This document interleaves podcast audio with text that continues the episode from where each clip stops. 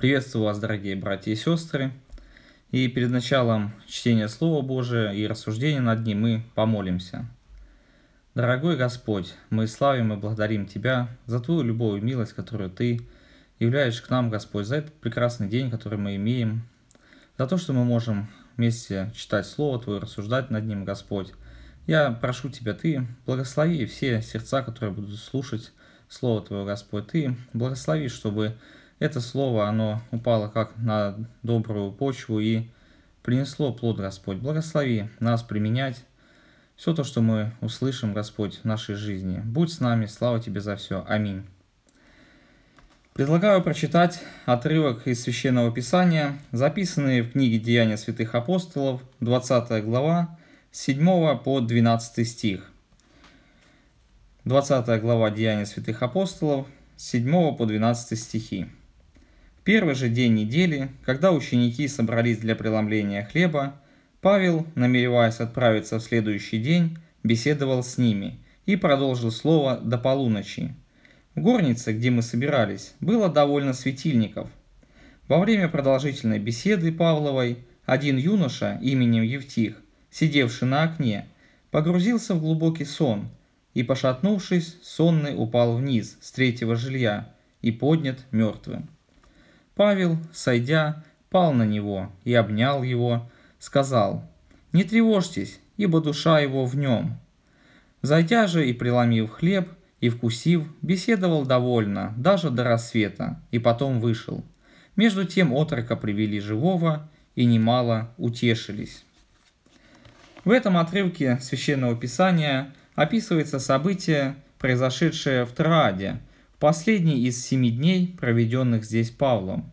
В предыдущей главе мы читаем, что Павел положил в духе идти в Иерусалим, и его путь проходил через город с названием Трада, который находился на территории Малой Азии. Очень примечательно то, что в этом отрывке очень ясно сказано о том, что в апостольское время установленным днем церковных собраний было воскресенье – Павел оставался в Троаде семь дней, это стих 6 в этой же главе. Но собрались все прибывшие туда для преломления хлеба именно в первый день недели, в воскресенье. Ученикам необходимо было собираться вместе для того, чтобы иметь общение друг с другом, вместе служить Богу, вместе петь псалмы, читать Слово Божие, послания апостолов к церквям. Им необходимо было назидать друг друга – подбадривать, сочувствовать, радоваться вместе, а также вместе вкушать вечерю Господню. У них не было ни храма, ни синагоги, ни просторной величественной церкви, поэтому они собирались в частном доме, в чердачном помещении.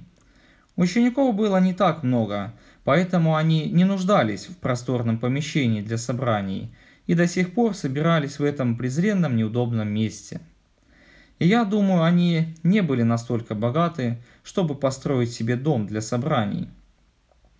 Здесь дважды говорится о преломлении хлеба.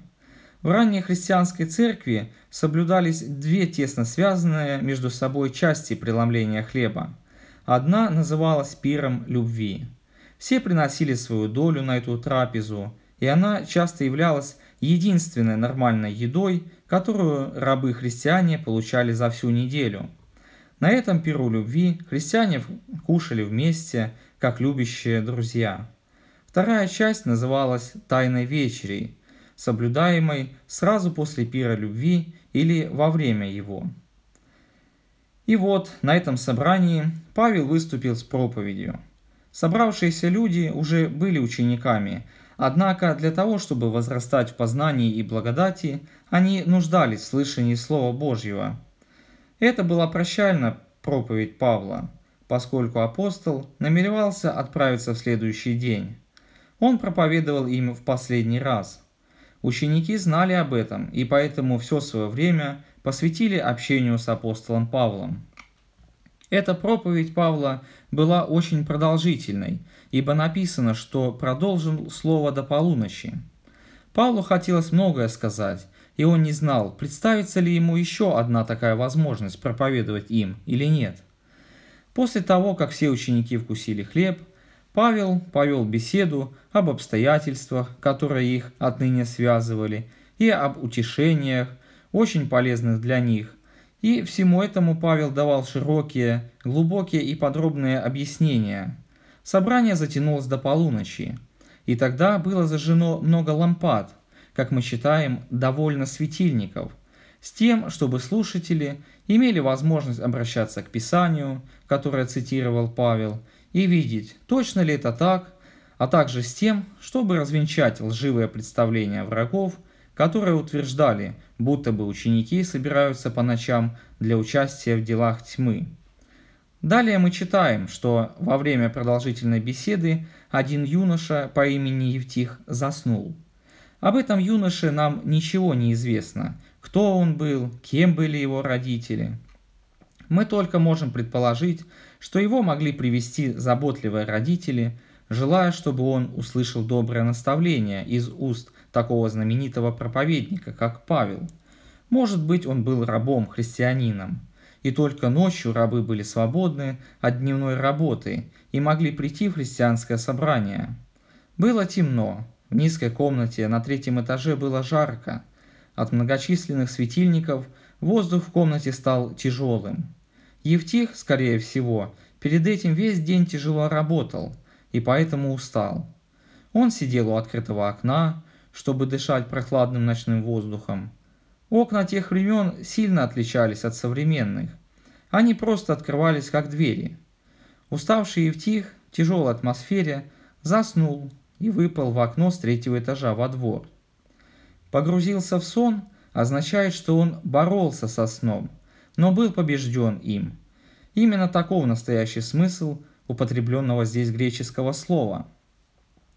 Сон во время богослужения следует считать пороком, указанием на то, как низко мы ценим Слово Божие и серьезным препятствием к употреблению его себе на пользу. Нам следует бояться уснуть в собрании и по мере сил бороться с сонливостью. Не нужно думать о сне – а нужно давать слову, которое мы слышим, возможность касаться наших сердец, причем касаться так, чтобы оно прогоняло сон как можно дальше. Далее мы читаем, что юноша был поднят мертвым. Павел, сошед, пал на него и обнял, выражая тем самым великое сострадание и нежную заботу о молодом человеке. Он заверил всех, что юноша жив, что вскоре и обнаружилось. Бог через апостола Павла воскресил юношу. Я думаю, что этот несчастный случай возбудил все собрание и породил множество толков. Но Павел прервал их всех разом, говоря, «Не тревожьтесь, не волнуйтесь из-за этого и не суетитесь, ибо душа его в нем, он не умер, но спит. Положите-ка его в постель, и он придет в себя, ибо он теперь жив».